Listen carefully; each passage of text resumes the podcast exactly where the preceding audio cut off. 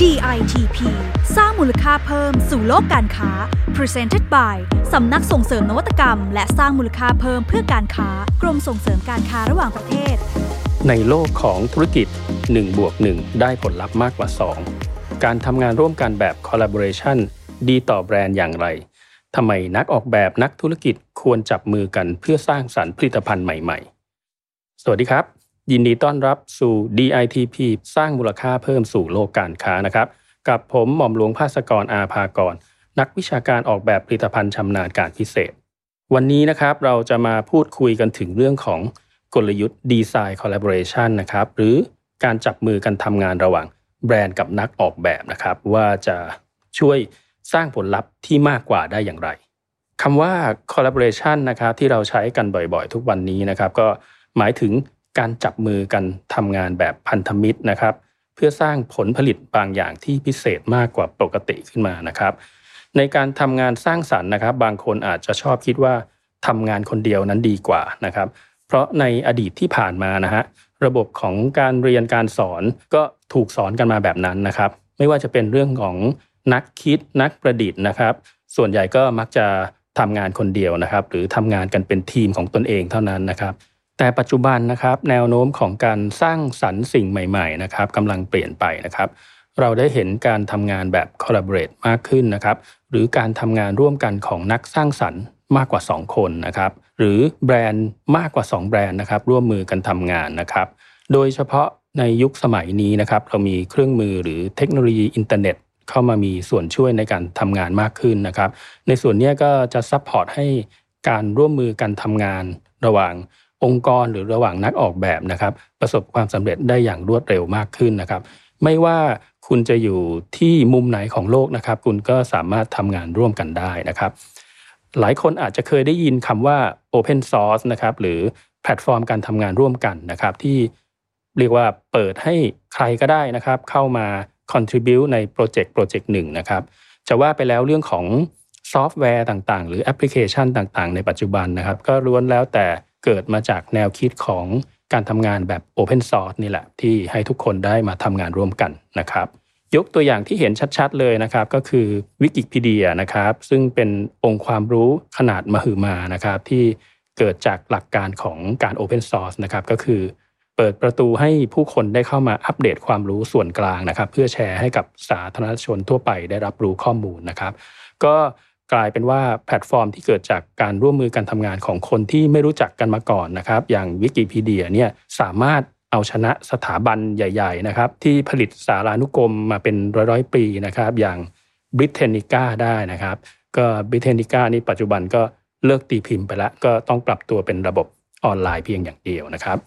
ในมุมของสิ่งประดิษฐ์นวัตกรรม ก็มีสิ่งใหม่ๆ หลาย ๆ อย่างที่เกิดขึ้นนะครับจากการ collaborate ของนักประดิษฐ์หลาย ๆ คนนะครับ อย่างเช่น เครื่องพิมพ์ 3 มิติที่มีหลายยี่ห้อที่พัฒนาขึ้นจากชุมชนนักคิดออนไลน์นี่เองนะครับ หรือพวกนวัตกรรมรถยนต์ไฟฟ้า อุปกรณ์ทางการแพทย์นะครับ ก็จะเห็นได้ว่าในโลกของธุรกิจนะครับ ถ้าเราทำงานกันเป็นทีมก็ย่อมประสบความสำเร็จมากกว่านะครับ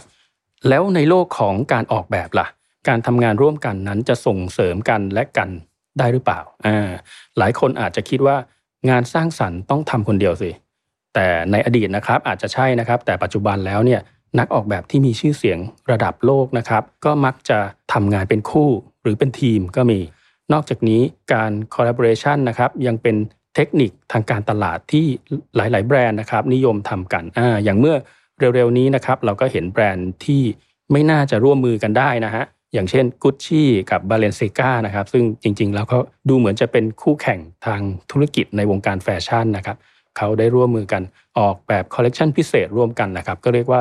สร้างกระแสฮือฮาได้มากเลยทีเดียว หรืออย่างล่าสุดนะครับผู้ผลิตเฟอร์นิเจอร์ไม้จากเชียงใหม่นะครับแบรนด์มูลเลอร์นะครับล่าสุด ได้ทำงานร่วมกับเปรมประชานะครับบริษัทผู้ผลิตเซรามิกรายใหญ่จากเชียงใหม่ เกิดผลิตภัณฑ์ใหม่ที่มีเรื่องของการออกแบบ ในเรื่องของวัสดุไม้ผสมกับวัสดุเซรามิก ซึ่งเป็นผลงานที่ได้รับการตอบรับที่ดีเลยทีเดียว จริงๆแล้วก็ไม่ใช่แค่ต่างประเทศเท่านั้นนะครับ ในบ้านเราเนี่ยยังใช้กลยุทธ์การตลาดแบบนี้เช่นเดียวกันนะครับ ตัวอย่างเช่น ร้านรองเท้า sneaker ของไทยแบรนด์ Carnival นะครับซึ่งเป็นแบรนด์แฟชั่นแนว streetwear ชื่อดังนะครับ ก็มีการออกแคมเปญนะครับร่วมกับแฟรนไชส์ไก่ทอดระดับโลกอย่าง KFC นะซึ่งการทำงานร่วมกันในครั้งนี้เรียกว่าพลิกความคาดหมายของวงการนะครับ เพราะว่าต่างคนต่างอยู่ในคนละธุรกิจกันนะครับ สามารถมาทำงานร่วมกันได้นะครับแนวโน้มของเทรนด์การทำงานร่วมกันแบบ collaboration นะครับ ก็จะน่าสนใจขึ้นเรื่อยๆนะครับแต่ละแบรนด์เนี่ยพยายามจะสร้างกระแสด้วยการจับมือกับแบรนด์ที่ไม่คาดคิดมาก่อน เพื่อทำให้เกิดผลลัพธ์ที่เกินความคาดหมายของลูกค้านะครับ